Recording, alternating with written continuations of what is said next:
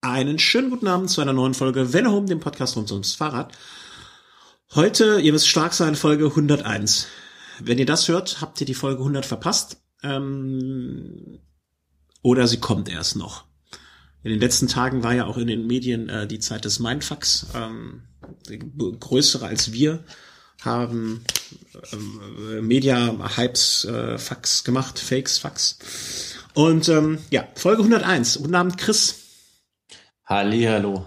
Wir müssen beide morgen, äh, wir nehmen etwas früher auf als sonst, äh, an einem anderen Tag als sonst. Heute ist alles anders als sonst, äh, weil wir nämlich noch unsere Koffer packen müssen. Und äh, deswegen werden wir heute auch ganz schnell durch die Geschichte durchrauschen, damit wir morgen Abend mit dem Markus was, ein Kaltgetränk zu uns nehmen können.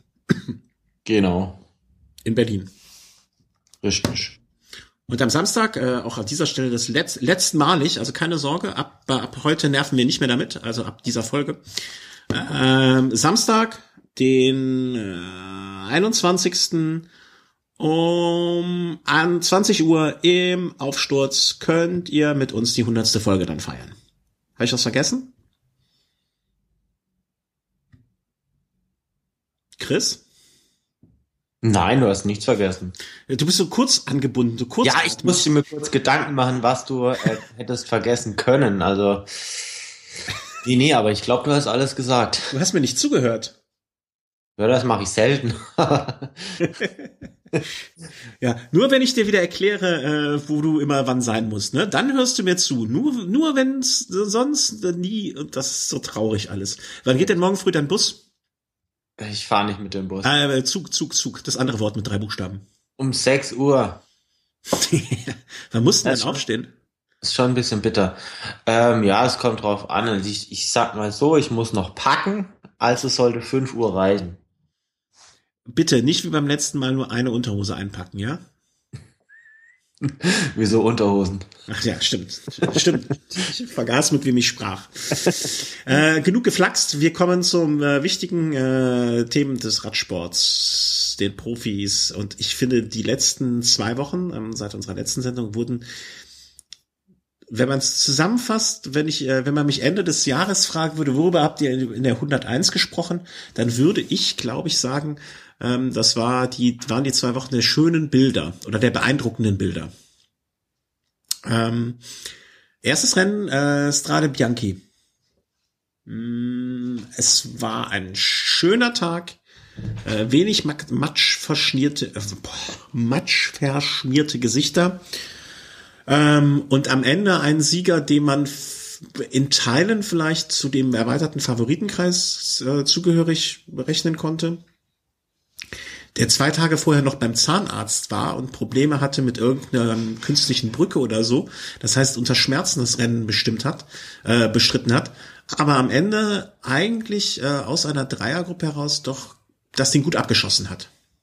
Absolut, also die Qualität des Rennens ist ja unbestritten. Also da treten wirklich Jahr für Jahr wirklich die Allerbesten an. Und obwohl jetzt Strade Bianche jetzt nicht wirklich ein Klassiker ist, wenn man jetzt mal World Tour Rennen betrachtet, hat, hat Strade Bianche jetzt schon in den etwa zehn Jahren, die es gibt, wirklich zu einem, ja, nahezu einem, zu einem Klassiker geschafft. Also jeder will da gewinnen. Also das Teilnehmerfeld ist Jahr für Jahr sehr erlesen. Und auch die Fahrer, die das Finale bestimmt haben, das sind alles Fahrer, die man wirklich auch bei, bei einem Weltklasse-Rennen vorne erwartet. Mhm. Da war ein Cancellara war, war vorne mit dabei, ein Greg van Avermaet war vorne mit dabei, ein Sepp van Marke war vorne mit dabei, ein Valverde war vorne mit dabei und auch ein Stieber war mit dabei. Du hast schon gesagt, okay, es war kein Matschrennen, es war dieses Jahr wieder ein eher staubiges Rennen. Da gibt's ja eigentlich, kann man fast sagen, nur diese zwei Extreme. Entweder die Fahrer sind Dreck verschmiert oder oder so husten nach dem Rennen. Aber es war wirklich sehr, sehr interessant. Valverde, ja, war in sehr, sehr guter Verfassung, hat es aber dann nicht so ganz rübergebracht und hat sich so ein bisschen überschätzt, hat über über zig Kilometer quasi die Hauptarbeit in der Drei-Mann-Gruppe mit Stieber und Van Avermaet gemacht und sich am Ende dann gewundert, dass die ihn dann doch auch im Bergaufsprint dann doch ab, abkochen können. Mhm. Ja. Das war auch wirklich, also und vor allen Dingen, warst du schon mal in Siena? Nein. die, die, diese Straßen sind wirklich, also ich, ich war ja noch dieses Jahr sogar dort. Ähm, nee, wir haben zwanzig fünfzehn, zwanzig vierzehn, letztes Jahr. Mein Gott. Ich war ja letztes Jahr noch dort und genau da an dieser Stelle auch, wo diese Zieldurchfahrt ist. Ne? Deswegen, ich finde mal, das ist noch was Besonderes, so wie es dir bei der Mallorca-Challenge geht oder jetzt bei der, ähm, wo warst du vor zwei Jahren nochmal? Äh, in Barcelona, in ähm, Andalusien-Rundfahrt. Wenn man diese Stellen schon mal gesehen hat, dann, dann verbindet man ja, ja noch mehr damit. War ich noch nie. Ich was war letztes Jahr im Baskenland. Baskenland-Rundfahrt, meine ich ja.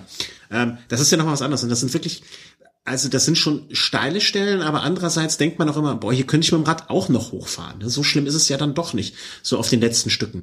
Aber da da haben sie den Valverde wirklich einfach stehen lassen. Also das war schon, äh, also ich war in dem Moment.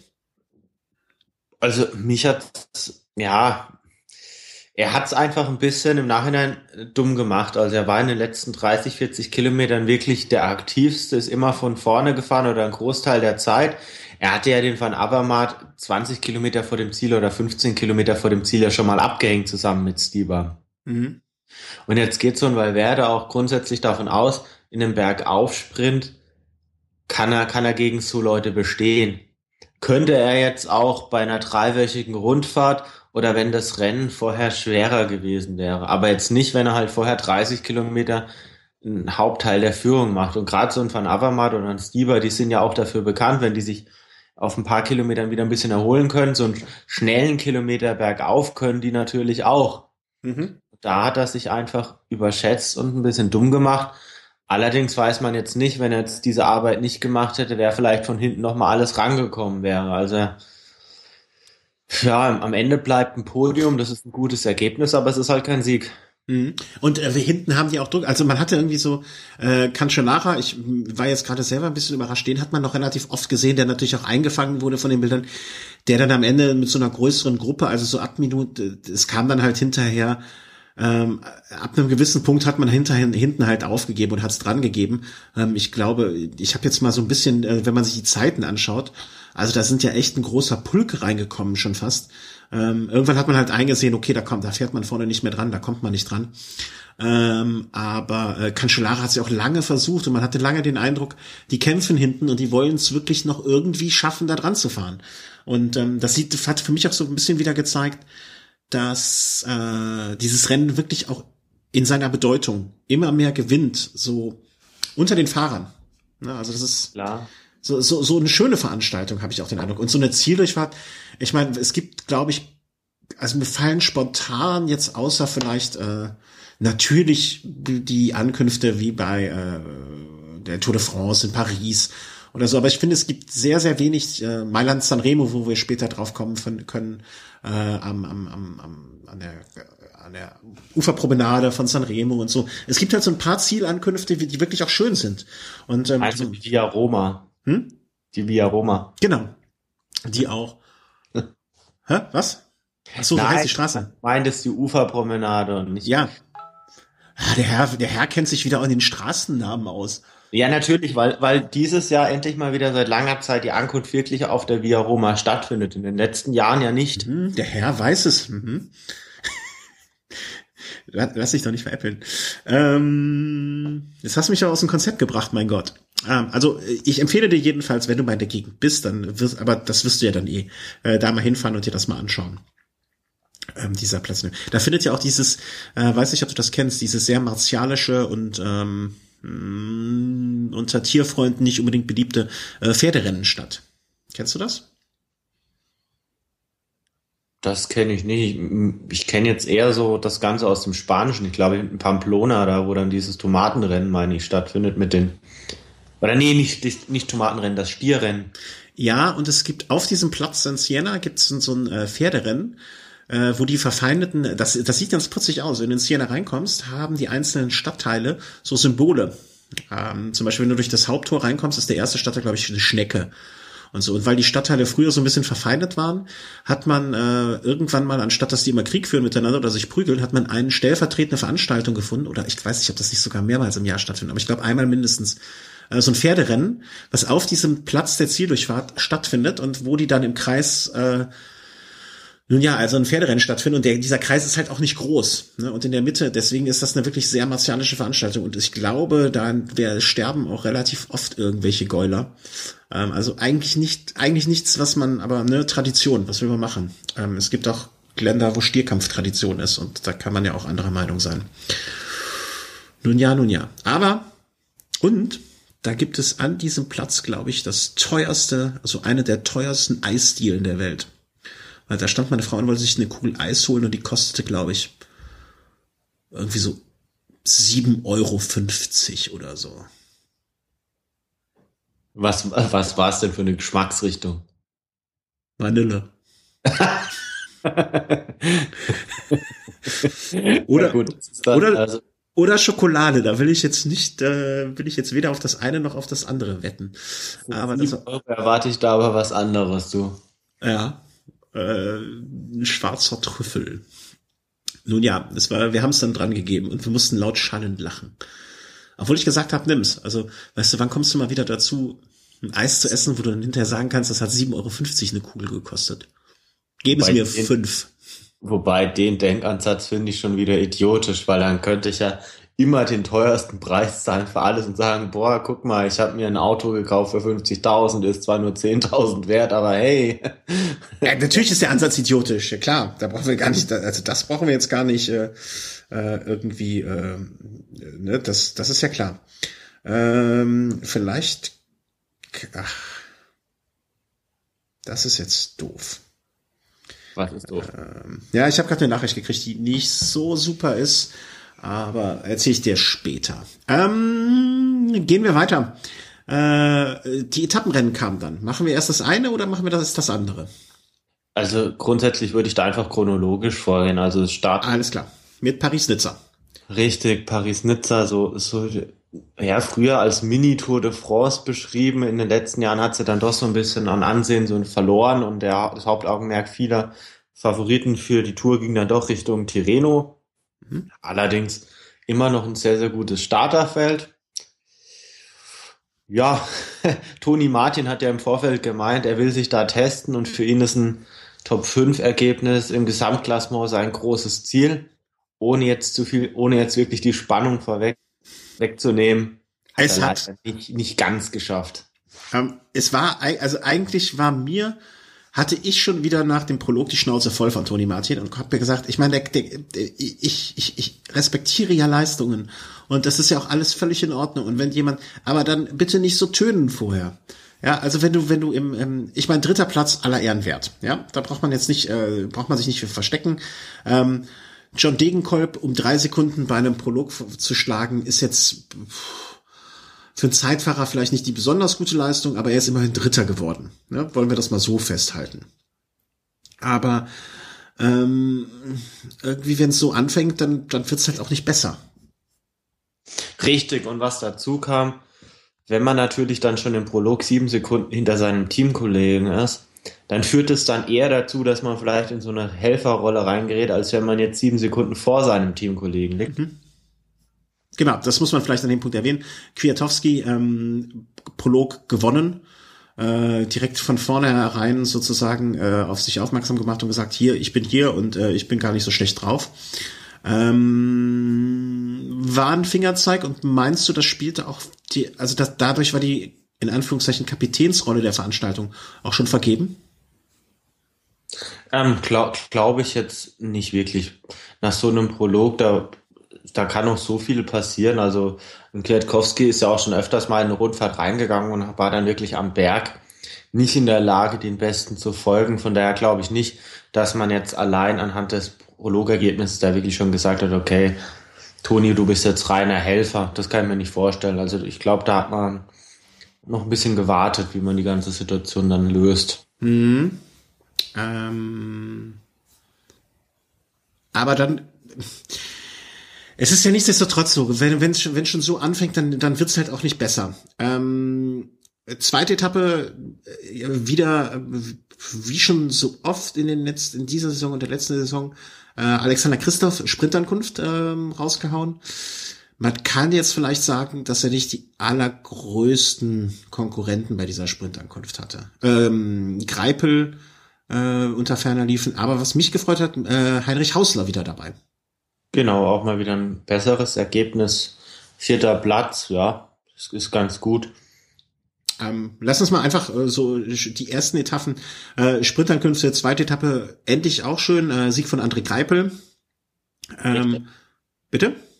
Richtig, Degenkolb so. Diesmal den Sprint besser platziert, also bei der zweiten Etappe ist er zu früh angetreten und hat es einfach nicht durchziehen können. Bei der dritten Etappe hat er den Sprint besser platziert und besser getimed, dann hat es dann auch zum Podium gereicht.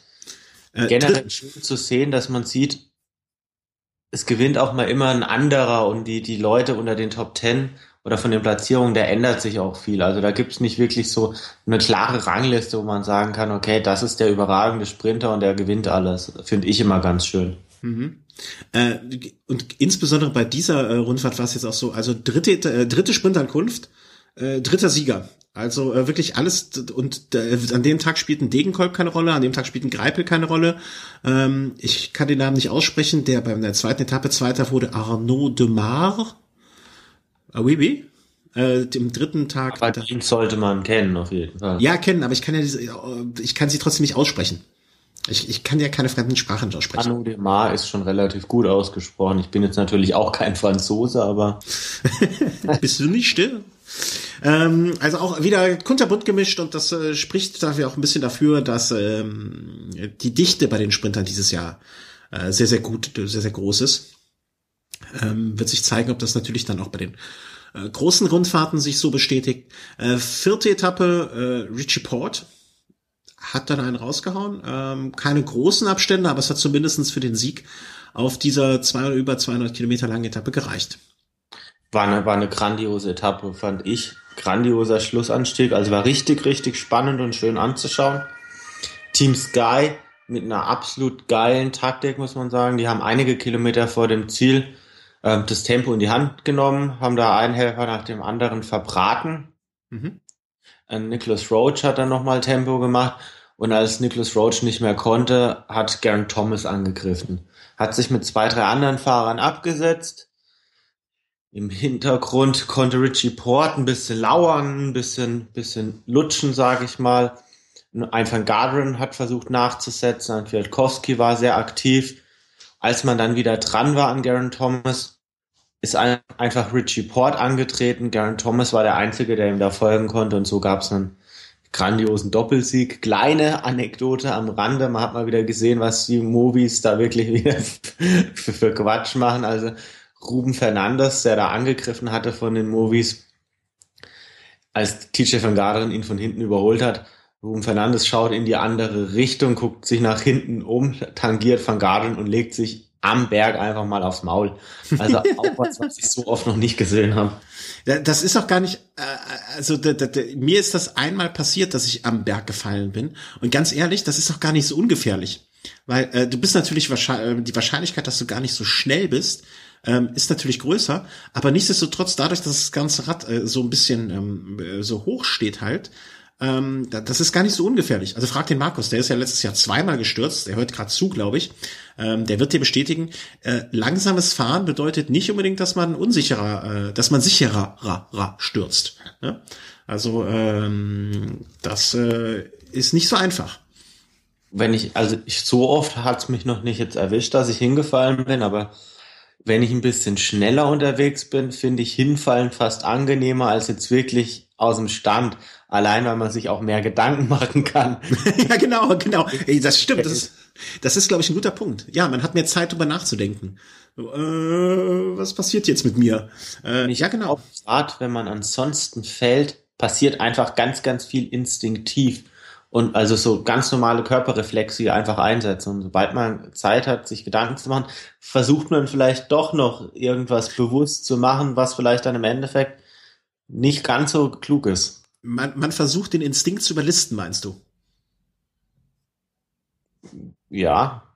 Mhm. Okay. Kann ich mir schon vorstellen.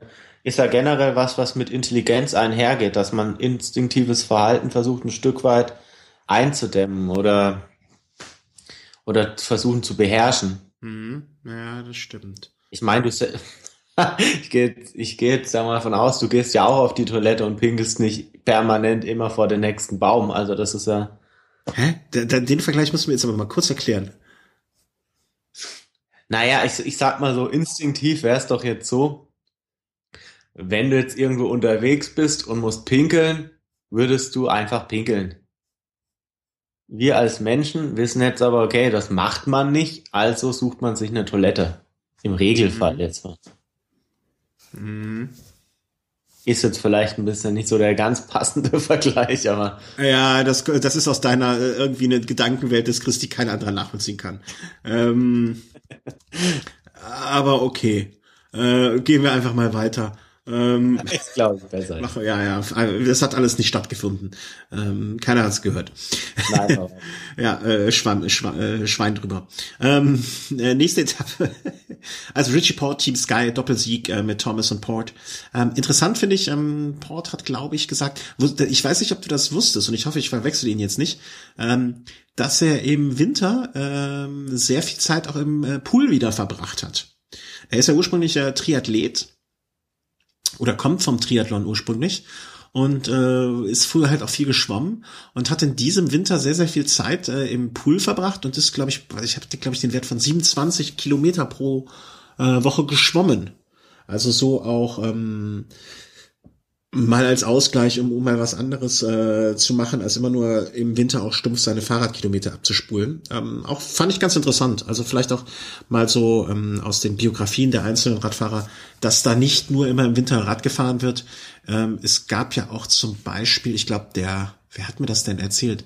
Es gab doch irgendeinen, der viel Schneewandern geht und äh, da gibt's ja die unterschiedlichsten, ähm, ich sag's mal vorsichtig, äh, Ansätze, was man im Winter alles machen kann. Port wohl als Schwimmer unterwegs. Ähm, ja, dann fünfte Etappe, wieder eine Sprintankunft ähm, mit den, ja, ich sag mal, nicht wieder wieder nicht üblichen Verdächtigen. Äh, ich ich übe mich, ich versuche mich jetzt gar nicht erst an den Namen, die dort gewonnen haben. Äh, Michael Matthews am Platz drei, den kann ich noch aussprechen. Ähm, aber ansonsten, nun ja. Ja, war so ein leichtes Uphill-Finish am Ende. War recht spannend, also ich hätte Degenkolb ein bisschen weiter vorne erwartet, muss ich sagen. Der Sieger für mich dann doch ein bisschen überraschend, also mit einem Davide Cimolai hätte ich jetzt nicht unbedingt als Sieger gerechnet. Da hätte ich jetzt wirklich einen Michael Matthews dann doch ein Stück weit höher eingeschätzt. Naja. Das will man machen. Ähm, ah, sechste Etappe. Gehen wir mal ein bisschen weiter äh, durch. Äh, Tony Gallopin. Abgeschossen. Ähm, ja, genial gemacht. Ja, berichte. Also es war eine Etappe, auf der schon relativ früh eine sehr, sehr große Gruppe wegging. Das waren so bis zu dreißig Fahrer. Und da war wirklich richtig, richtig viel Betrieb. Mhm. Hinten raus sind dann, ist das Feld immer, immer ein Stückchen näher gekommen. Und Gallopin hat sich dann wirklich schon dreißig, vierzig Kilometer vor dem Ziel abgesetzt. Und hat das dann auch wirklich beständig seinen Vorsprung ausgebaut und konnte am Ende dann auch nicht mehr eingeholt werden. Also wirklich zu meiner Überraschung. Und, und hat damit auch Gelb übernommen. Also ganz, ganz starke Leistung. Vielleicht so ein bisschen ähnlich wie seine Leistung damals, als er San Sebastian gewonnen hat, als er sich auch früh vor dem Ziel nochmal absetzen konnte und das durchziehen konnte. Ähm, aber hattest du denn, ähm, also Richie Port hatte anscheinend ja immer so ein bisschen ein Auge darauf oder hat sich ja zumindestens, er ist mit der ähm, zweiten, ja war das zweite dann das Hauptfeld, oder er ist mit der dr- zweiten großen Verfolgergruppe äh, ins Reingekommen, äh, eine Minute Rückstand. Ähm, meinst du, das war schon so kalkuliertes Reinfahren, so nach dem Motto, okay, bei dem, was noch kommt, hole ich mir das Trikot wieder zurück? Ähm, oder war das so nach dem Motto, okay, das kann gut gehen, muss aber nicht gut gehen? Er kontrolliert was auf keinen Fall. Er ist in der Abfahrt vom letzten Anstieg ist er gestürzt und deshalb in diese zweite Verfolgergruppe zurückgefallen, sonst wäre er in der ersten Verfolgergruppe. Ah, siehst du, das äh, war mir nicht bekannt. Das hatte ich nicht mitbekommen. Danke. Das gleiche bei dem Garen Thomas, den es auch erwischt hat, der ist auch hingefallen, sonst wäre der auch in der ersten Verfolgergruppe gewesen. Das war im Endeffekt, dass diese zwei Sky-Fahrer zurückgefallen sind, das große Glück von Michael Kwiatkowski. Okay. Weil er und sein Team hat an dem Tag jetzt nicht wirklich eine Glanzleistung vollbracht. Also er hat zweimal versucht, an einem Anstieg beziehungsweise in der Abfahrt davon sich abzusetzen von den Skys, Sky-Fahrern. Das hat er dann auch mit Teamkollegen immer wieder geschafft, mit einem Toni Martin, Michael Golasch oder auch einem Julien Alaphilippe. Hat sich darf immer ich, wieder darf ich an dem Punkt, Punkt kurz einhaken? Und das ist wieder, finde ich, so eine Aufgabe, ähm, Da, da, und da kann man echt, da, da kann man Toni Martin gar nicht genug Geld für geben, dass er im eigenen Team ist. Äh, für, für solche Aufgaben es gibt's, glaube ich, kaum einen besseren Fahrer, der sich selber zurückstellt und für seinen Kapitän in solchen Situationen ackert. Ähm, Zeitfahren und den eigenen Kapitän bei einer Ausreiß, beim Ausreißversuch oder bei, bei der, bei dem Versuch, Distanzen zu schaffen, unterstützen. Alleine, da, da braucht Toni Martin, finde ich, gar nicht irgendwelche ambi, eigenen Ambitionen haben. Mit diesen zwei Aufgaben alleine schon verdient er sich so viel Respekt und verdient er hoffentlich auch genug Kohle, dass er gar nichts anderes braucht, oder? Um vielleicht nochmal den Bogen zum Anfang zu spannen und Toni Martin. Würde ich dir zustimmen, wenn sowas auch mal klappen würde. Klappt's aber leider nicht. Ja, aber äh, da, da kann er oft nichts für. Das ist weil, ja nicht seine Schuld. Ähm, und es war jetzt nicht das erste Mal, dass man so eine Aktion erlebt hat. Also Kwiatkowski hat er dann zweimal zusammen mit seinen Teamkollegen so dreißig Sekunden Vorsprung, wurde ständig wieder eingefangen und das, das Ende vom Lied war, dass er am letzten Anstieg etwas entkräftet war und den Topfahrern nicht mehr folgen konnte. Mhm. Ja, ich glaube, so ein Kwiatkowski ist dann doch so ein Mann, der kann Zeitfahren über einen relativ langen Zeitraum. Der kann auch mal einen Anstieg oder so einen Klassiker vorne mit reinfahren, wenn er quasi immer über kurze Distanzen mal Vollgas geben muss. Aber ich glaube, es ist kein Fahrer, der über hundert Kilometer da gefordert werden kann. Mhm. Wenn man sich erinnert an die Etappe letztes Jahr bei der Tour mit dem Ziel La Blanche de Belleville, da hat Toni Martin mit Kwiatkowski am Hinterrad ja schon mal was Ähnliches gemacht. Genau. Toni Martin fuhr achtzig Kilometer im Wind, Kwiatkowski achtzig Kilometer nur dahinter. Das Ende vom Lied am letzten Anstieg, Kwiatkowski konnte den anderen Fahrern in der Ausreißergruppe, in dem Fall Rodriguez, nicht folgen, ist sogar noch hinter die ganzen Fahrer aus dem Favoritenfeld zurückgefallen. Ja, zwei Fahrer verheizt. Ja, aber das, das kann man ja, ähnlich, ne? aber das kann man ja Toni Martin nicht zum Vorwurf machen, ne? Ich, ich wollte jetzt eher auf ihn eingehen als auf Kwiatkowski, äh, der natürlich dann ab, abliefern muss, aber er ist ja auch noch jung, sage ich ja immer. Vielleicht wäre da wirklich das Bessere gewesen, einen Toni Martin fünfzig, sechzig Kilometer vom Ziel in die Attacke zu schicken, hinten zu schauen, ob ein Kwiatkowski den anderen Favoriten folgen kann. Und wenn er dann nicht folgen kann, dann kann man vielleicht so einem Toni Martin sagen, hey, warte mal die Minute auf Kwiatkowski und helft dem. Mhm. Aber so hat man sich komplett isoliert, weil man die ganzen Helfer vorher schon verheizt hatte. Und ein Kwiatkowski hat Zeit eingebüßt. Er hatte großes Glück, dass die Sky-Fahrer eingeholt wurden durch ihre Stürze. Ansonsten hätte das noch übler ausgehen können für ihn. Die Frage ist dann jetzt einfach, die sich längerfristig stellt, wie kriegen wir dich bei Quickstep ins Teamauto als äh, sportlicher Leiter? Nö, da will ich gar nicht hin. Ich glaube, es gibt andere Teams, die eher Bedarf hätten. Nein, es gibt andere Teams, die genauso viel Bedarf hätten, aber wo du lieber hinwollen würdest. Richtig, richtig. Ja. Ähm, am Ende also, im, äh, um den Bogen wieder zurück zum Rennen zu spannen, ähm, Einzelzeitfahren, nochmal ähm, kurzes Zeitfahren, also keine zehn Kilometer lang. Und ähm, ja, Richie Port äh, hat das dann abgeschossen und hat genug äh, Zeit wieder gut gemacht auf äh, Gallopin. Ga- Wie spricht man den genau aus? Gallopin? Gallopin? Gallopin? Gallopin? Gallopin? Gallopin? Ich glaube, das üben wir dann am Wochenende in Berlin. Gallopin. Gallopin. Du, ja, jetzt hörst du dich an, wie als hättest du Zahnschmerzen. Gallopin. Ähm, öffnen Sie mal Ihren Mund ganz weit. Ja. ja. Also, er hat, genug, er hat genug Zeit zwischen sich und den anderen Toni gebracht. Ähm, und äh, der andere Toni wiederum ist Vierter geworden. Also, insgesamt äh, Richie Port völlig zu Recht äh, das Ding nach Hause gefahren und wieder mal auch in diesem Frühjahr eine beeindruckende äh, Leistung durch einen Sky-Fahrer. Richtig, also er hat seinen Erfolg von zweitausenddreizehn wiederholen können. Mhm. Ganz stark auch diesmal ein zweiter Sky-Fahrer, der dann noch Fünfter wurde mit Garen Thomas. Das sollte man auch mal beachten. Also ja, Toni Martin, vierter Platz bei einem ja Bergzeitfahren in Anführungszeichen. Es ging ja doch auf diesen zehn Kilometern so vierhundert, fünfhundert Höhenmeter hoch. Also nicht ganz das, was was ja, Toni Martin vielleicht jetzt wirklich so liegt. Was mich gefreut hat, ist so Rafael Valls, der ja wirklich im Oman die Rundfahrt gewonnen hat. Der hat seine Form bei Paris-Nizza bestätigen können und wurde dann der Endabrechnung Achter, also vielleicht ist das ein Mann, mit dem man dieses Jahr vielleicht auch bei einer dreiwöchigen Rundfahrt mal in den Top fünfzehn rechnen kann. Zumindest hat, ähm, ist nicht das passiert, was wir so äh, im allerschlimmsten Fall befürchtet haben, dass das jetzt eine One-Hit-Geschichte wird und äh, sich hinterher wieder Fragen auftun, äh, wie konnte es dazu kommen, sondern dass er vielleicht wirklich mit einer deutlich besseren Form wieder ähm, in dieser Saison gesch- äh, reingestartet ist. Ähm, wird Richie Port jetzt der... Wir hatten ihn ja schon mal im letzten Jahr, nachdem Froome ausgeschieden war, äh, habe ich, hab ich sofort gesagt, natürlich als Sympathisant des Teams Guys, jetzt, äh, jetzt kommt die Port-Time. Ähm, war das zu früh für ihn? Und äh, dieses Jahr ist er mit ein bisschen, bisschen mehr Reife äh, wieder auf dem gleichen Niveau, aber auch nervenstärker?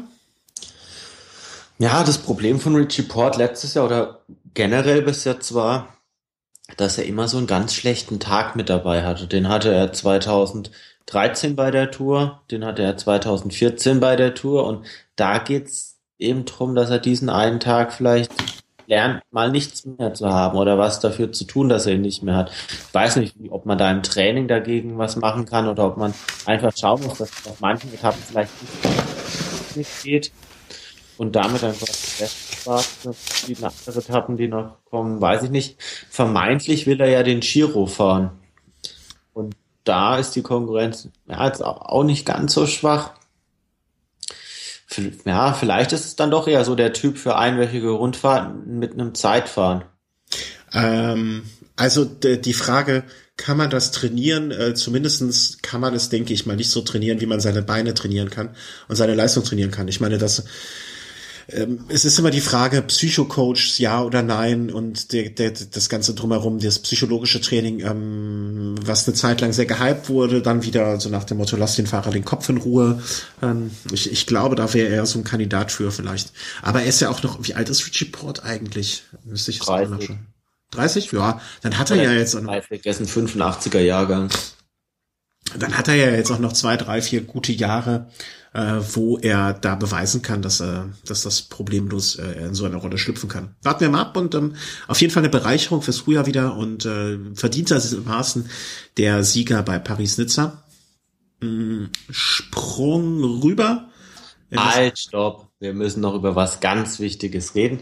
Wir haben ja da mal wieder so eine Wette laufen gehabt. Ich weiß nicht, wovon du redest. Ich kenne sie gar nicht. Wir haben hier eine Tonstörung in der Leitung. Äh, hallo? Ob du dich daran hallo? Erinnern kannst? Hallo? Ich, ich höre dich nicht. Aber es gab da so einen Fahrer, der, der auch eben aus diesem überragenden Team Sky kommt, ja? Der auch diese Rundfahrt schon mal gewonnen hat. Und zwar im Jahr zweitausendzwölf. Der Name dürfte einigen bekannt sein. Sir Bradley Wiggins. Ja. Der von dir sehr, sehr hoch eingeschätzte Fahrer, dem du den Sprung in die Top Ten zugetraut hast. Absolut. Ich habe dir ja davor schon gesagt, uh, no way. Und ja, ich glaube, er lag nach einigen Etappen jenseits der Top hundert und ist dann vor der Schlussetappe sogar ausgestiegen. Äh, ja, das mag sein. Aber ich habe auch, wenn du, wenn du dir die Folge gerne nochmal anhörst, äh, sinngemäß etwas gesagt, ich tippe ja nicht mit dem Verstand, sondern mit dem Herzen. Ich wünsche ihm. Das kannst du natürlich als Ausrede immer geltend machen, aber das wird dir nicht helfen, wenn es darum geht, deine Wettschulden einzulösen. Äh, um was haben wir denn gewettet? Um ein Bier im Aufsturz. Äh, dann muss ich das umsetzen. Das ist natürlich klar. Äh, ich werde ja, ich hoffe, es gibt da einen Kölsch, weil es darf natürlich immer derjenige, der die Wette verliert und das Bier bezahlt, aussuchen, was es sein wird. Äh, ja, ich ich hoffe, es von der Größe zumindest ein richtiges. Also ich will ein Bier und ich will kein, kein Fingerhut. Ja, ja. Ähm, aber in der Tat, äh, also äh, er hat nicht abgeliefert, gut, brauchen wir gar nicht, äh, brauche ich mich gar nicht rausreden oder es schlecht äh, besser machen, als es ist. Aber ich sag ja immer, ich, ich wünsche ihm einfach so viel Erfolg wie möglich bis Paris-Roubaix und dann einen glorreichen Abschluss und dann ist. Dann äh, habe ich den Fahrer ja auch wieder aus meinem, äh, aus meiner, ähm, wie soll man sagen, äh, der, er wird in meinem Herzen dann bei der am, am Zuckerhut die Plätze holen. Und ich bekomme jetzt zumindest aus dem Chat noch die Rückmeldung, dass er viel im Wind gearbeitet hat für Port. Also ja, das, das haben Helfer so an sich. Und als, als Helfer ist er in die Rundfahrt gegangen. Von daher war eine hohe Platzierung im Gesamtklassement ja nicht zu erwarten. Ja, ähm, und das ist ja auch nicht schlimm. Also ich äh, bin ja auch jemand, der seine Wettschulden dann einlöst. Und ähm, das ist jetzt halt dann so passiert. Das ist aber auch okay. Also ich sag ja, Ich äh, tippe mit dem Herzen und nicht äh, mit dem Verstand.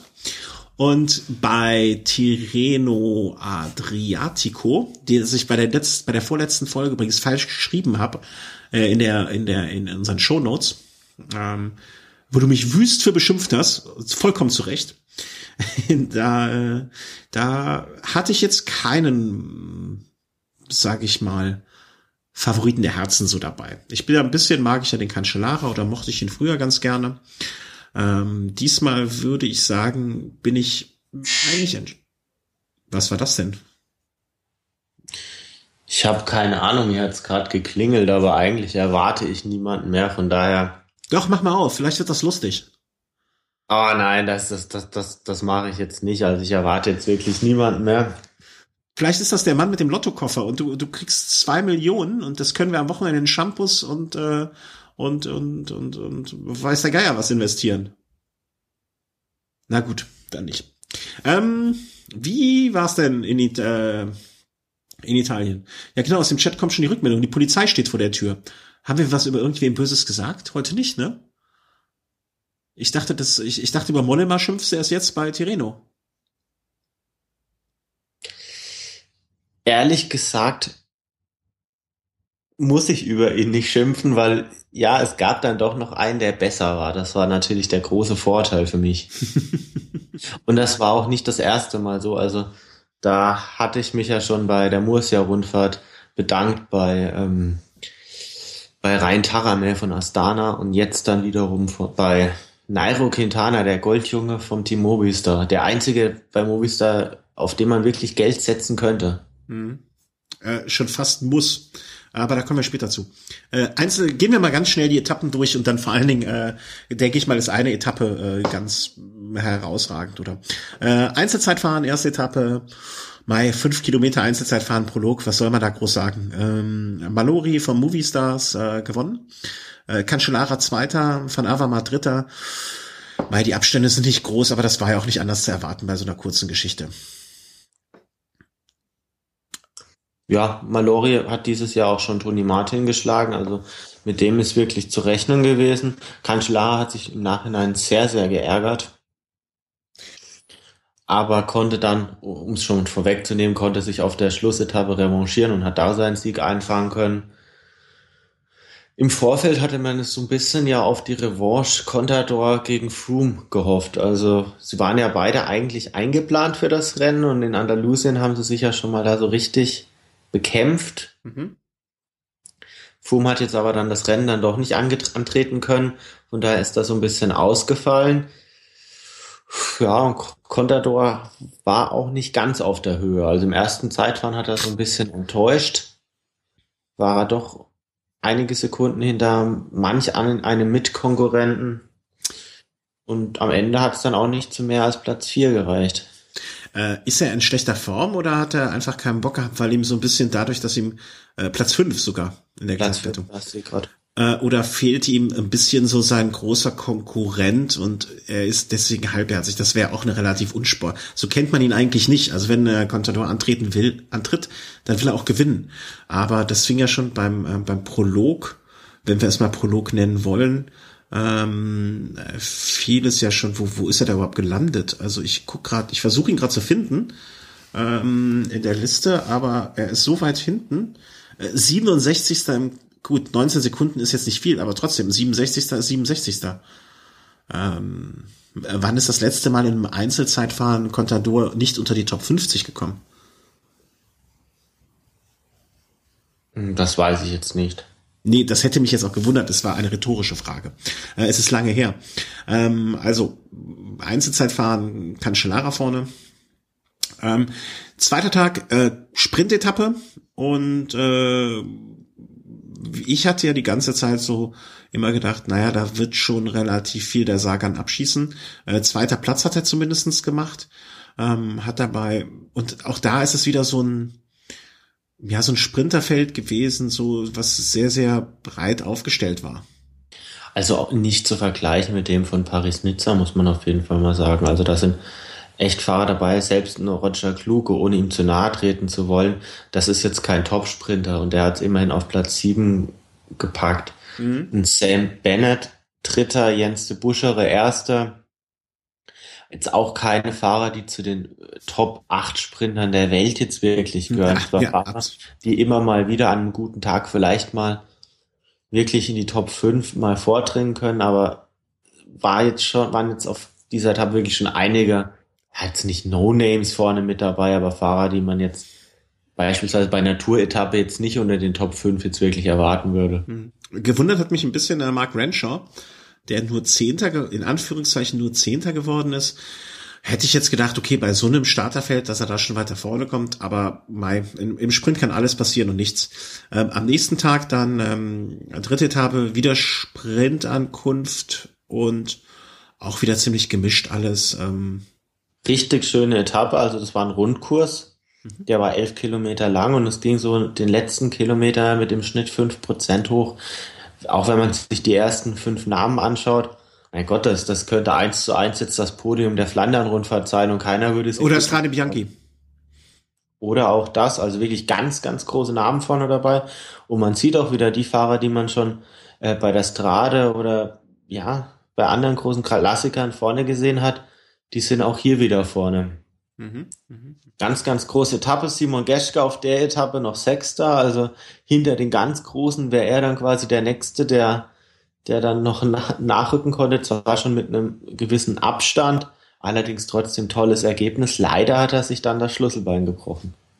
Ja, damit ist er jetzt auch erstmal raus, äh, wird, ich vermute mal, bei den ganzen belgischen Klassikern nicht mehr zur Verfügung stehen.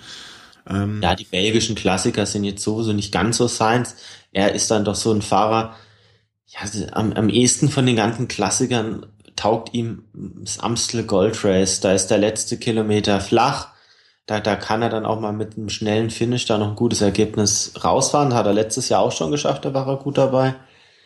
Alles andere ist dann vielleicht dann doch ein Ticken zu hart, vor allem Flash Wallon ist ein Stückchen zu hart. Bei Lüttich Bastogne sind dann vielleicht die Anstiege dann schon ein bisschen zu lang, aber gerade Amstel Gold Race, es ist schade drum. Ich weiß nicht, ob er es bis dahin wieder schafft. Schlüsselbein, vier Wochen ist schon möglich. Ja, aber, aber ich wäre es natürlich besser, wenn Amstel Gold Race der letzte Klassiker wäre. Definitiv. Ähm, vierte Etappe, auch wieder eine Etappe über zweihundert Kilometer. Ähm, muss ich gestehen, habe ich gar nicht so viel mit, also ich habe die meisten Etappen so zumindest nachlesen können. Von der vierten weiß ich so gut wie gar nichts. Ähm, ja, hinten raus, grob gesagt, waren zwei Anstiege, die äh, ich meine sogar, es war, es war eine Runde, so ein Anstieg, drei, vier Kilometer lang, meine ich.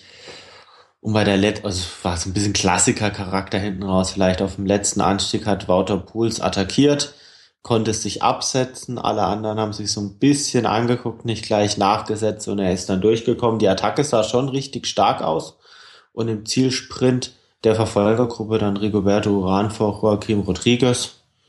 Ja, die Abstände waren jetzt noch nicht so groß und am nächsten Tag stand der Monte Terminillo, den man vom Giro kennt, an. Also da war noch nichts vorentschieden.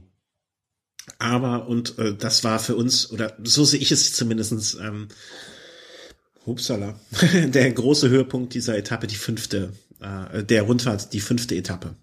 Äh, mit sehr, mit einem der eindrucksvollsten Bilder, finde ich auch, der bisherigen ähm, noch einigermaßen jungen Saison. Ähm, zumindest eins von den Bildern, die sich mir jetzt schon einbrannt. Äh, der kleine kolumbianische Kaffeepflücker fährt durch den Schnee. Richtig. Und das richtig erfolgreich. Also, also der richtig, richtig schnell. Eine Attacke und die saß.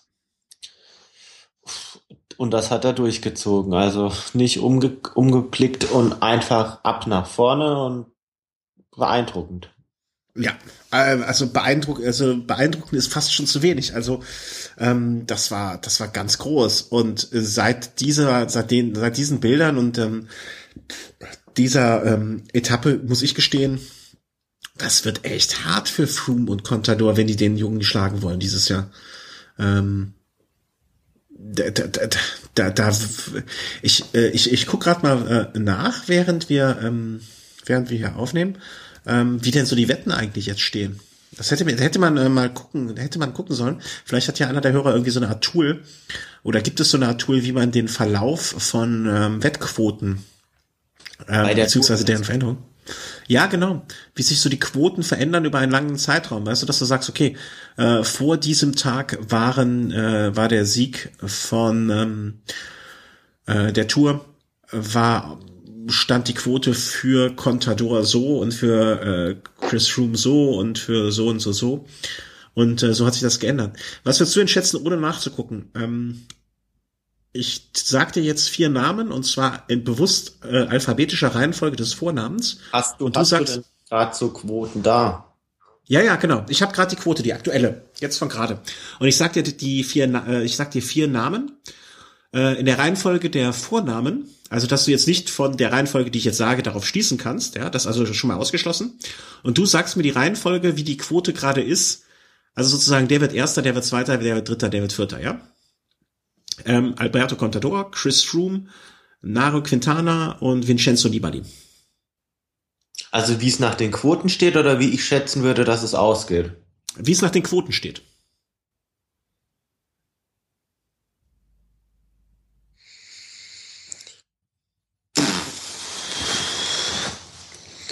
Ich würde schätzen... Chris Froome, würde ich jetzt schätzen, wird auf die eins getippt. Mhm. Ich würde schätzen, Contador wird auf die zwei getippt. Mhm. Dann würde ich schätzen, dass Nibali auf die drei und Quintana auf die vier getippt wird. Mhm. Fast richtig. Chris Froome ist in der Tat auf die eins getippt mit einer Quote von eins zu drei. Ähm, auf der zwei ist Quintana. Und zwar ganz knapp dahinter mit eins zu drei Komma fünfundzwanzig. Dann kommt Contador erst mit eins zu vier, wo ich auch schon finde, dass sozusagen zumindest ein kleiner Abstand ist. Und dahinter dann schon mit deutlich größerem Abstand Nibali. Also diese äh, Leistung von Quintana war wohl auch äh, auf die Wetten so nachhaltig und beeindruckend, äh, dass mittlerweile Contador nur noch in Anführungszeichen auf dem dritten Platz gesehen wird. Was ich wirklich ähm, schon... Ich will nicht sagen ein Indiz, aber das ist, ist, ist schon eine Aussage. Und vor allen Dingen spielt vielleicht auch noch ein bisschen so die Rolle, seine Leistung halt äh, gerade jetzt bei Tirreno Adriatico. Ne? Froome hat, wie soll man sagen, ne? Der hat sich jetzt nicht mit Ruhm bekleckert, aber der hat halt auch keine schlechte Leistung gebracht. Und Contador ja. scheint ja zumindestens...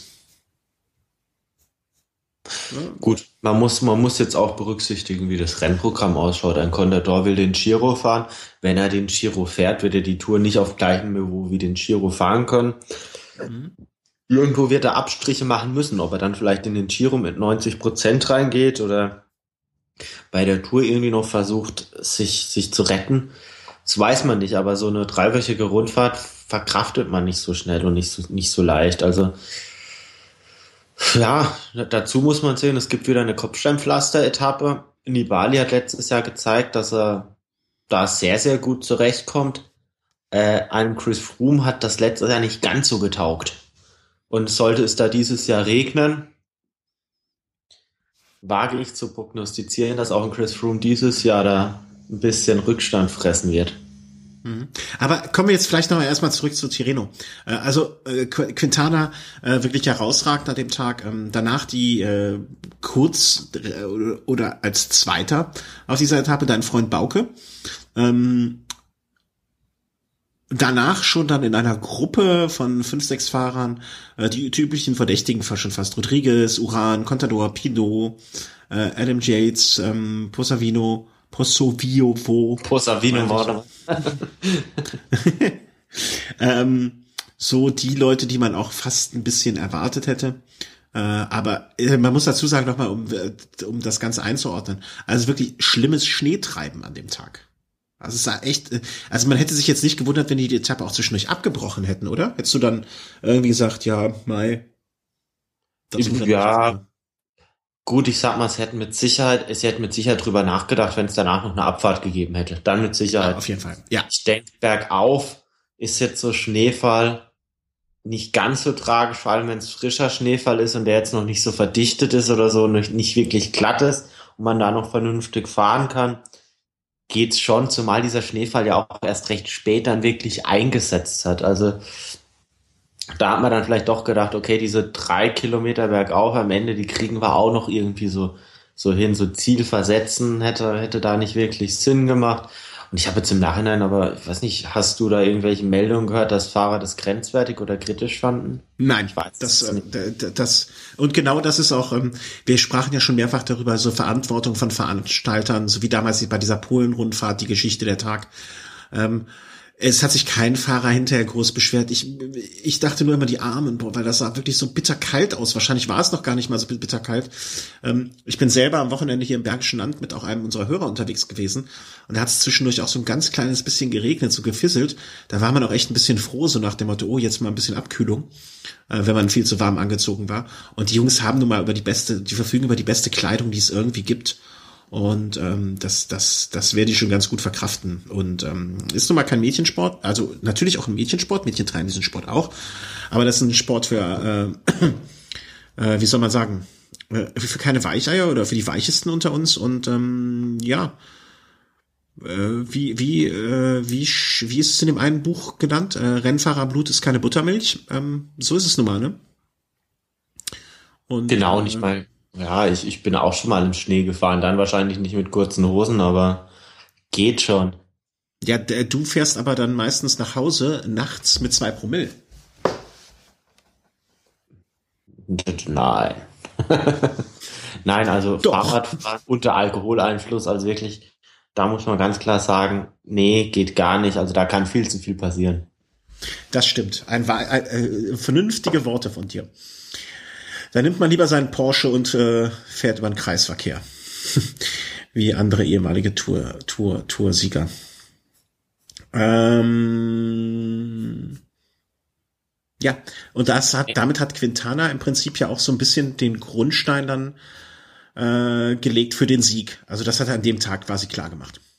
Klar. Am nächsten Tag, ja, so ein bisschen so Schiedwetter, was? Also da, wenn, wenn ich mir so das Zielbild angucke, denke ich mir, hey, das, das kenne ich doch, das Bild. Nur war damals so der Zweite halt Erster. Hat mich so ein bisschen vom Zielfoto an Mailand Sanremo vor einigen Jahren erinnert, mit dem Sieger Gerald Ciolek. Also er scheint da wirklich ein Schlechtwetterspezialist zu sein. Er wurde auf der Etappe jetzt dann Zweiter hinter Peter Sagan. Also sie haben da quasi ihre Rollen getauscht. Damals wurde Peter Sagan ja bei Mailand Sanremo Zweiter. Und ich denke, ganz Team Saxo Tinkoff war da wirklich erleichtert, dass es dann doch noch geklappt hat. Mhm. Gerade vor der äh, Klasse. Ciolek, wie hat wie alle aus dieser Gegend hier einfach die Sonne so sehr im Herzen, dass er bei schlechtem Wetter den Vorteil hat, ähm, dass, äh, dass er ja da einfach durchkommt. Und ähm, dementsprechend äh, braucht er kein gutes Wetter, wenn die Sonne sowieso immer bei ihm scheint. Ähm, Am Ende dann nochmal ein Zeitfahren. Was Cancellara dann für mich zumindest erfreulicherweise nochmal gewonnen hat. Auch wieder kleine Geschichte, zehn Kilometer, nicht langes Zeitfahren. Aber vielleicht für ihn auch nochmal gut fürs Selbstbewusstsein vor den belgischen Klassikern. Ja, klar. Gesamtwertung also ähm, Platz drei Uran. Platz zwei, der Holländer, dessen Namen man nicht ausspricht, und äh, Platz eins völlig zurecht und äh, damit seine Ambitionen auch bei den großen, bei der großen Rundfahrt der Tour bewiesen, Quintana. Und ähm, ich, also ganz ehrlich, ich freue mich immer mehr auf die großen Rundfahrten, weil jetzt es, es entwickelt sich für mich immer mehr zum Dreikampf. Oder ähm, zumindestens, auch wenn Contador und Froome so ein bisschen schwächeln, Quintana als der vermeintlich jüngere Herausforderer, der jetzt zusehends in die Favoritenrolle fast schon mit reingerät. Äh, Nibali als so Dark Horse, wo noch keiner weiß, wo er hinkommen wird. Also es wird immer spannender und ähm, das freut mich gerade ungemein irgendwie. Also äh, Sky wird, wird halt mit einem brutal starken Team antreten. Wenn man sich mal überlegt, was die da wirklich in der Hinterhand haben. Also es wird ein Fest. Also ich glaube, was da finanziell dahinter steckt, das ist Die das sind halt derzeit der F C Bayern. Also das ist wirklich so bei der Tour de France, dann wenn man Team Sky nimmt und dann vielleicht so ein Team Britannia oder so, das ist dann wie wenn wenn Bayern in einer äh, in einer Liga spielt mit einem Fünftligisten. Also da ist dann die finanzielle Kluft wahrscheinlich noch ein bisschen größer. Ja, das ist so ein bisschen wie äh, F C Bayern gegen äh, ersten F C Köln. Ich würde es vielleicht sogar noch drastischer ausdrücken. Also ich denke mal, so ein F C Köln gewinnt eins von dreißig Spielen gegen Bayern, aber ein Bretagne-Fahrer wird niemals eine Tour de France gegen einen Sky-Fahrer aus, aus einem aktuellen ja, Team. Das, Man kann es ja. nicht eins zu eins übertragen, ist schon klar. Ja. Ja, aber es wird toll. Also das wird eine tolle Saison und äh, wir hoffen, oder meine Hoffnung ist immer nur, alle bleiben gesund, keiner stürzt, keiner tut sich weh und es wird so auf der Straße ausgetragen, wie es sich gehört. Und keiner, keiner wird bei irgendetwas erwischt, was er nicht tun soll. Und zwar nicht, weil er es nicht tut, sondern weil er es einfach nicht, äh, nicht weil er es, weil er nicht erwischt wird, sondern weil er es nicht tut. So, Punkt. Kurzer Ausblick, bevor wir jetzt anfangen, unsere Koffer zu packen. La Primavera. Ähm, La Primavera, die Fahrt zur Sonne. Ja, das ist Paris-Nizza. Äh, äh, ja, habe ich äh, was verwechselt. La Primavera, das äh, obligatorisch natürlich auf der äh, Strada Romana endet. Via Roma. Via Roma.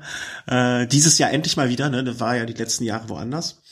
Äh, was, was macht denn die Streckenführung sonst? Äh, haben sie mal wieder einen Berg reingenommen, einen Berg rausgenommen, Berg weggelassen?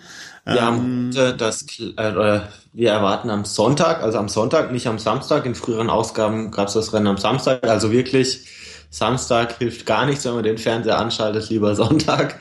Lieber ähm, Samstag äh, zu uns kommen. Richtig, in den Aufsturz, ins Aufsturz. Ja. Dann erlebt man dann vielleicht am Sonntag dann auch den Absturz beim Rennen. Ähm, oh, ja.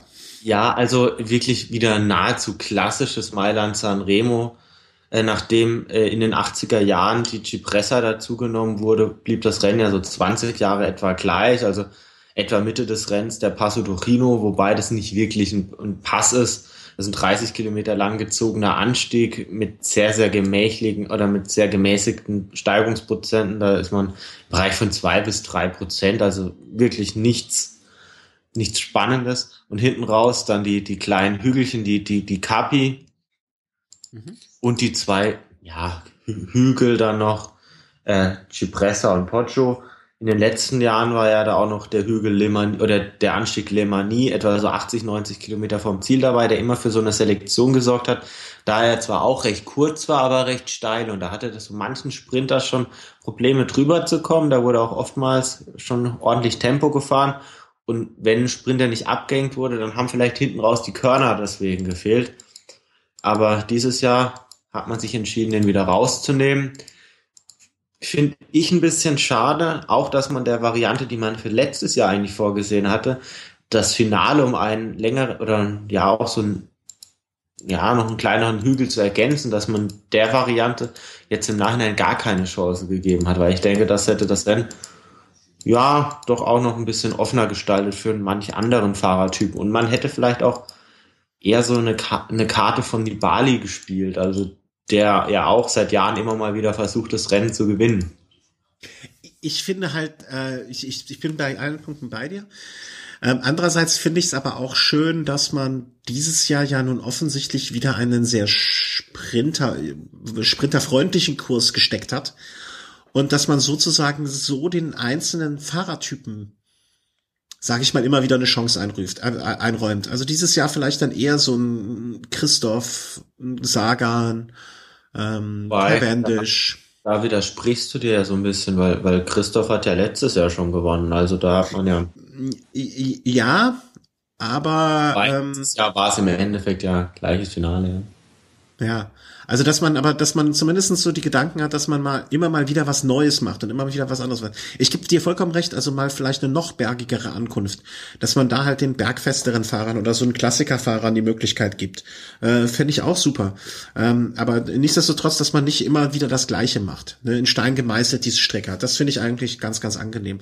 Und ich glaube aber dieses Jahr wird's ja noch, also wird's noch sprintiger. Sagen wir mal so. Also äh, im letzten Jahr hätte, glaube ich, keiner gesagt, okay, Mark Cavendish hat eine realistische Chance zu gewinnen, ähm, was er dieses Jahr vielleicht hat. Oder auch ein Degenkolb muss ja nicht unbedingt, äh, gehört für mich jetzt auch irgendwie so zumindest zum erweiterten Kreis der Favoriten. Ja, wobei gerade so ein Fahrer wie John Degenkolb oder du hast vorhin noch Peter Sagan angesprochen, das sind ja auch Fahrer, die davon profitieren würden, wenn jetzt wirklich noch so ein Anstieg mit drin ist, an dem, ja, so, so ein Ja, wen sagen wir, so ein Cavendish vielleicht, an dem der so ein bisschen scheitert oder vielleicht auch ein André Greipel. Mhm. Weil so ein Degenkolb, ein Christoph, ein Sagan, das sind ja gerade die Fahrer, die die von den Sprintern noch so ein bisschen hügelstärker sind. Ich glaube, denen würde das sogar in die Karten spielen, falls es ein bisschen selektiver wäre. Mhm.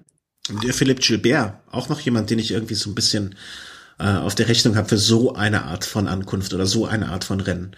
Also, aber, aber wo ich mehr drauf hinaus will, ist, dass es schön, dass es unterschiedliche Arten oder dass Mailand Sanremo nicht immer gleich ist. Mailand Sanremo ist nicht immer vergleichbar. Also äh, die Zeiten, oder ich erinnere, ich, wir erinnern uns beide wahrscheinlich an die schönen Zeiten, als Erik Zabel noch zu früh gejubelt hat.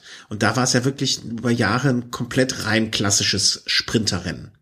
Aber genau das ist ja das Rennen, wie es jetzt am Sonntag stattfindet. Genau. Und zwischendurch war es auch, gab es auch mal andere Zeiten, wo durch diese Berge, äh, man geht jetzt wieder darin zurück, wo man herkommt, aber das heißt ja nicht, dass es so bleiben muss, ne? Das ist vielleicht in zwei, drei, vier Jahren, ich denke ja da so in größeren ähm, Schritten oder in größeren Abschnitten. Was ich dennoch wichtig finde, ist, dass zumindest so dieser Charakter oder die Seele eines Rennens so ein bisschen erhalten bleibt. Jetzt in Mailand Sanremo ist jetzt keine Weltmeisterschaft, wo es darum geht, jedes Jahr irgendwie mal zu schauen, dass man einen anderen Fahrertyp da bevorteilt, sondern ja. Man muss auch ganz klar sagen, okay, Mailand Sanremo ist ein Rennen, das ist jetzt glaube ich die hundertsechste Austragung, also das gibt's jetzt, ich weiß nicht, ob es im Krieg mal ein paar Mal ausgefallen ist, aber das gibt's jetzt schon über hundert ja. Jahre. Mhm. Und es war seit jeher, oder zumindest soweit ich das verfolge, ein eher sprinterfreundliches Rennen. Das sollte es auch bleiben. Also meiner Meinung nach war der Schritt letztes Jahr mit dem zusätzlichen Hügel dann genau im Finale, der hätte wirklich den Charakter stark verändert.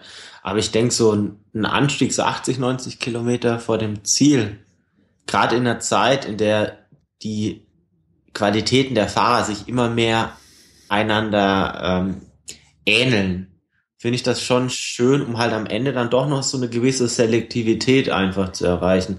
Nicht, dass man am Ende ja so so, so einen Sprint hat aus einer achtzig bis hundert Mann Gruppe. Also für mich ist Mailand Sanremo zum Schauen mit das langweiligste Rennen, weil man ja man schaltet auf den letzten zehn Kilometern ein und das reicht. Ja, das stimmt schon. Aber ähm, also wenn man sich so mal, ich habe mir gerade mal den Wikipedia-Eintrag aufgerufen und sich mal so anschaut, wer das gewonnen hat äh, über die Jahre. Ja, also das waren, na, ich, ich muss jetzt gestehen, bei manchen Fahrern, wo ich die Namen zwar kenne, ähm, aber nicht mehr sie einordnen kann. Ähm, ein äh, Gino Bartol, Bartali zum Beispiel aus den dreißiger, vierziger Jahren, ähm, Fausto Coppi, äh, so Namen, die man ja auch kennt.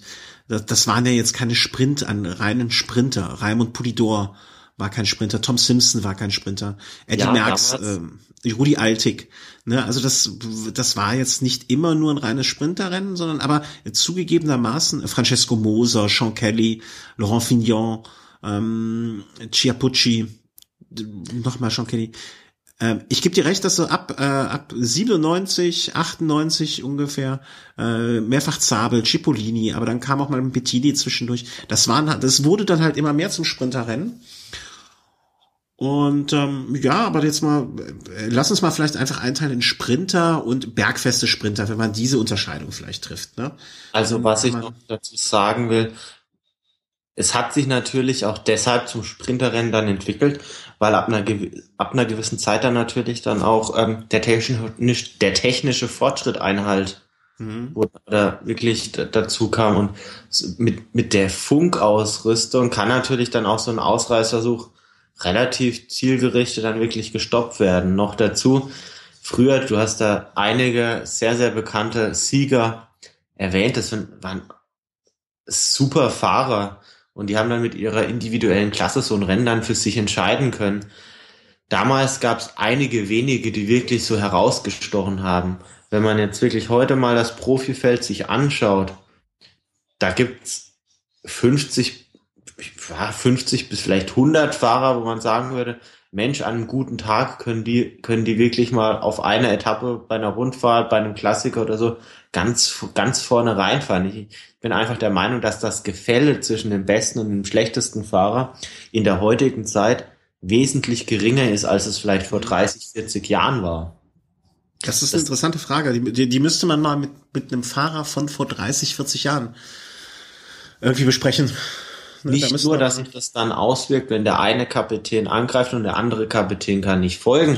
Aber wenn der eine Kapitän angreift, hat vielleicht der andere Kapitän noch ein paar Helfer, weil die nicht so viel schlechter sind und kann dem anderen Kapitän noch hinterherfahren. Also Hm. Ich, da bin ich schon der Meinung, also gerade wenn man auch die Abstände früher sieht, da wurden ja Bergetappen teilweise entschieden mit Vorsprüngen von über zehn Minuten, also sowas ist heute undenkbar. Hm. Zu Zeiten von Eddy Merckx, also da, da hat man wirklich, wenn man da mal in der Gesamtwertung bei einer Tour fünfzehn Minuten Rückstand hatte, war man noch voll im Rennen, weil man wusste, bei der nächsten Tour-Etappe geht's wieder um zwanzig Minuten Vorsprung oder Rückstand. Hm. Ja, das stimmt schon. Also konnte zumindest sein.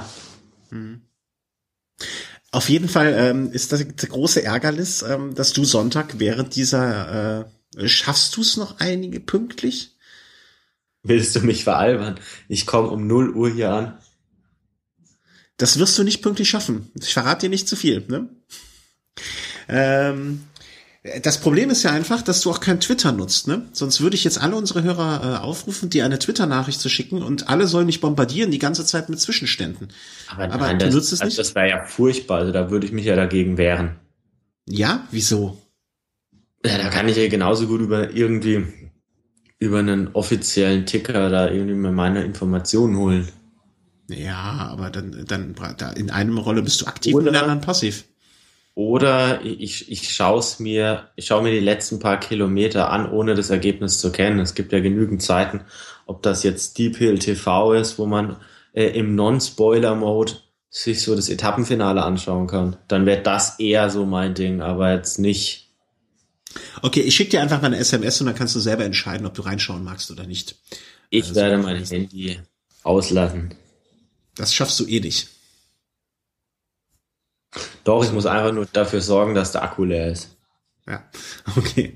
Ähm, das ist unser Rennen am kommenden Sonntag. Und weiterhin steht dann jetzt auf dem Plan ähm, die nächste, ich will nicht sagen größere Rundfahrt, aber... Mh, das nächste wird die ja. nächste World Tour Rundfahrt. Genau, die das äh, da, danke, World Tour Rundfahrt, äh, auf, darauf bin ich nicht gekommen. Ähm, die nächste World Tour Rundfahrt. Und ähm, ja, und diesmal ja, wieder die, absolut wieder mit Top-Besetzungen. Hat man bei Tirreno Adriatico den Zweikampf Froome Contador, wenn man es als Zweikampf auslegen will, verpasst. Jetzt steht er zumindest mal an. Also wenn ich mir die aktuelle Startliste, ich hoffe jetzt mal, dass er aktuell ist, da angucke, da steht ein Contador drin und da steht auch ein Chris Froome drin. Und wir müssen noch, äh, wir müssen noch erwähnen, über was wir sprechen. Wir sprechen über die Katalonien-Rundfahrt. Richtig, die Katalonien-Rundfahrt. Und das Teilnehmerfeld ist wirklich ganz erlesen, muss man sagen. Also es fährt mit ein Purito Rodriguez, ein Alberto Contador, der Sieger der Bergwertung der Tour de France, Rafael Majka, der Fünfte der Tour de France, Tejay van Garderen, der Vierte der Tour de France, Alejandro Valverde, äh, der Toursieger von zweitausenddreizehn, Chris Froome, der Sieger von Paris-Nizza dieses Jahr, Richie Port. Ich meine, der Tour achte letzten Jahres, Leopold König. Es fahren mit der Sieger der Lombardei-Rundfahrt, Daniel Martin. Es fährt mit... Hör mal, hast du hast du gerade hast du gerade einen Einspieler vom äh, vom P R-Sprecher der Katalonien-Rundfahrt? Nein, aber das, das liest sich halt wirklich geil, auch ja. auch so von vom Team Agile Dessert, Romain Bardet in den Top Ten der Tour de France, Domenico Pozzovivo, Fabio Aru fährt mit von von Astana, der dritte des Giros letztes Jahr. Der zweite des Giro des letzten Jahres, Rigoberto Uran, ist am Start.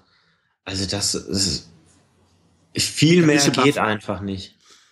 Nee, das ist auch wieder, wie wir schon zuletzt sagten, das ist ein tourwürdiges Starterfeld. Absolut. Gut, es sind auch einige Teams dabei, die jetzt nicht wirklich die beste Besetzung haben, aber selbst bei den Teams, die jetzt vielleicht nicht zu den absolut besten Teams gehören, gibt es dann auch noch so Fahrer wie Pierre Rolland vom Team Europcar, der, der immer für ein Top-Ten-Ergebnis bei der Tour gut ist. Bei, äh, vom niederländischen Nachfolgeteam vom, von Belgien fährt Wilco Kelderman mit. Also, also da ist so ein Sieg bei der Rundfahrt ist dann schon einiges wert. Ich frage mich natürlich wieder, warum die Deppenbande von Movistar wieder so einen Quatsch macht. Sie, schrei- sie schreiben da einen Alejandro Valverde ein, der soll diese Rundfahrt bestreiten. Und jetzt, jetzt, jetzt ohne Quark jetzt mal, diese Rundfahrt beginnt am dreiundzwanzigsten März. Mhm. Am zweiundzwanzigsten März ist ein Valverde in der Startliste von Mailand Sanremo. Der fährt da, will da dreihundert Kilometer Radrennen fahren. Wir, wird wahrscheinlich am Ende des Tages mega platt sein und will dann die Katalonien-Rundfahrt bestreiten. Das ist halt einfach an Dummheit einfach nicht, nicht zu überbieten. Also ich denke, die man merkt, man merkt, man merkt, dir fehlen fast ein bisschen die Worte. Und das kennt man von dir gar nicht.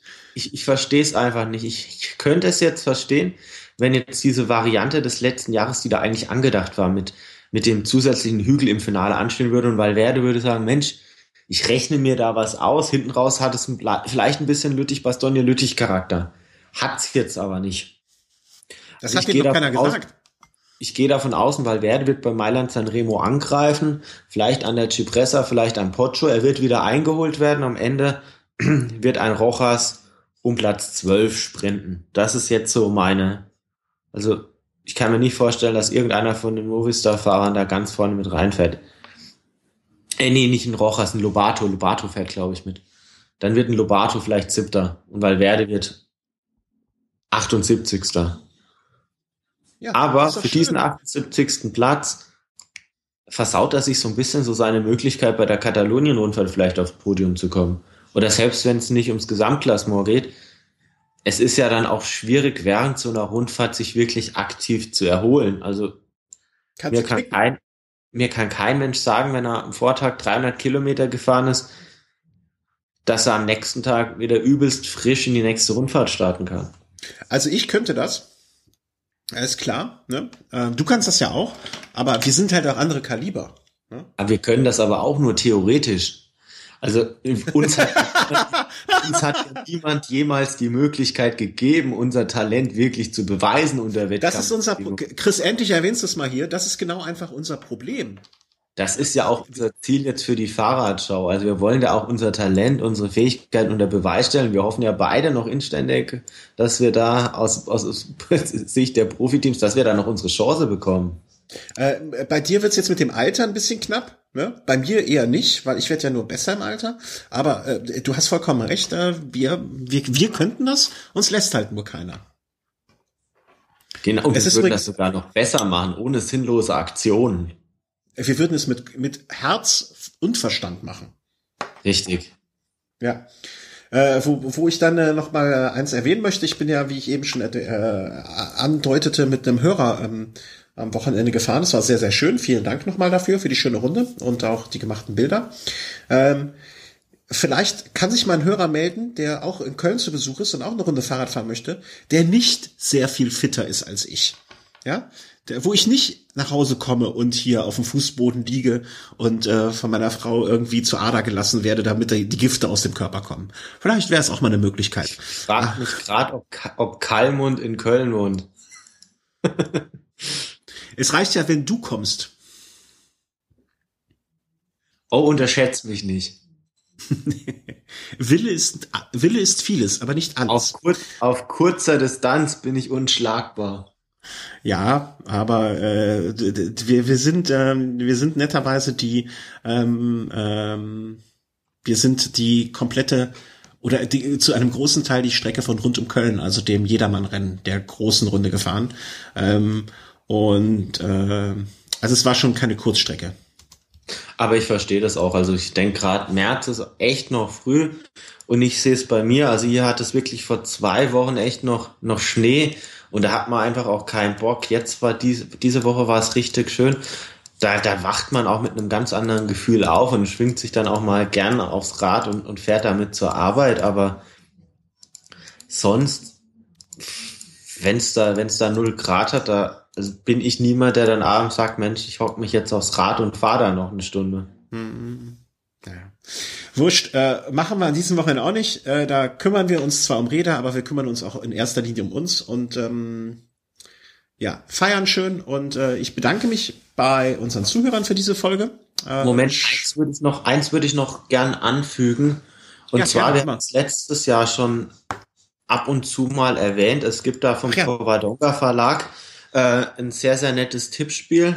Das nennt sich, also ist erreichbar unter w w w punkt team toto punkt d e. Also da kann jeder gern mal schauen, ob das was für ihn ist, sich, sich gern mal anmelden. Also wir, wir helfen da auch gerne im Rahmen unserer Möglichkeiten. Am Sonntag Mailand Sanremo, damit startet dann dieses Tippspiel. Also falls man wirklich Ambitionen hat, was zu erreichen, sollte man ja vielleicht bis einschließlich Samstag sich da anmelden. Wie gesagt, wir sind über über E-Mail oder auch über unsere Facebook-Seite sind wir da ja gern Ansprechpartner und äh, lest euch ein, und wenn ihr Fragen habt, äh, insbesondere, dann äh, schreibt bitte einfach at äh, äh, bei Facebook at Chris irgendwie. Er kennt sich damit am deutlich besten aus. Ich spiele seit Jahren sehr, sehr, sehr unerfolgreich mit, ähm, ich muss da auch noch dran denken, äh, wenn ihr mal äh, irgendwie einen Spieltag verpasst sozusagen, auch nicht schlimm, man kann ähm, immer wieder auch einsteigen und mal einen Tagessieg versuchen, oder es gibt auch einzelne Abschnitte, das heißt, wer es zu den Frühjahrsklassikern nicht schafft oder dem es wie mir oft ähm, zu viel Arbeit oder zu viel Zeit ist, man kann auch mal einfach nur eine Tour de France tippen oder nur ein Giro oder nur eine Vuelta, da gibt's verschiedene Möglichkeiten, ähm, aber stimmt schon, gute, gute, äh, gute berechtigte äh, Gedanke noch von dir, äh, das wollen wir nicht vergessen. ähm, Es gibt eine extra Liga von uns, die werden wir noch verlinken, äh, dann auch in der Folge, und äh, da kann sich jeder eintragen, wie er möchte. So. Ja, das war's. Habt ein schönes Wochenende. Äh, wer in Berlin ist, meldet sich bitte. Sonst, äh, wer, wer in Berlin ist und sich nicht meldet, muss bitte hinterher einen ärztlichen Attest vorweisen, warum er das nicht getan hat. Ähm, Chris, versuch dich dieses Wochenende, äh, versucht sich dieses Wochenende mal in der großen Tugend der Pünktlichkeit. Und äh, ich grüße den Markus in den Chat. Wir sehen uns morgen. Und äh, bedanke mich bei allen, die zugehört haben. Bedanken uns wieder mal für alle Spenden, die wir bekommen haben. Ähm, via Patreon, ähm, wo wir jetzt zwei Patrone haben. Äh, wenn ihr auch Patron werden wollt, das könnt ihr dort. Ähm, via Flatter und alles, was dazugehört. Und ähm, ja, wünsche euch ein schönes Wochenende. Wenn das Wetter gut ist, fahrt viel Fahrrad, und äh, wir kümmern uns auch um Fahrrad. Tschüss. Ciao, ciao.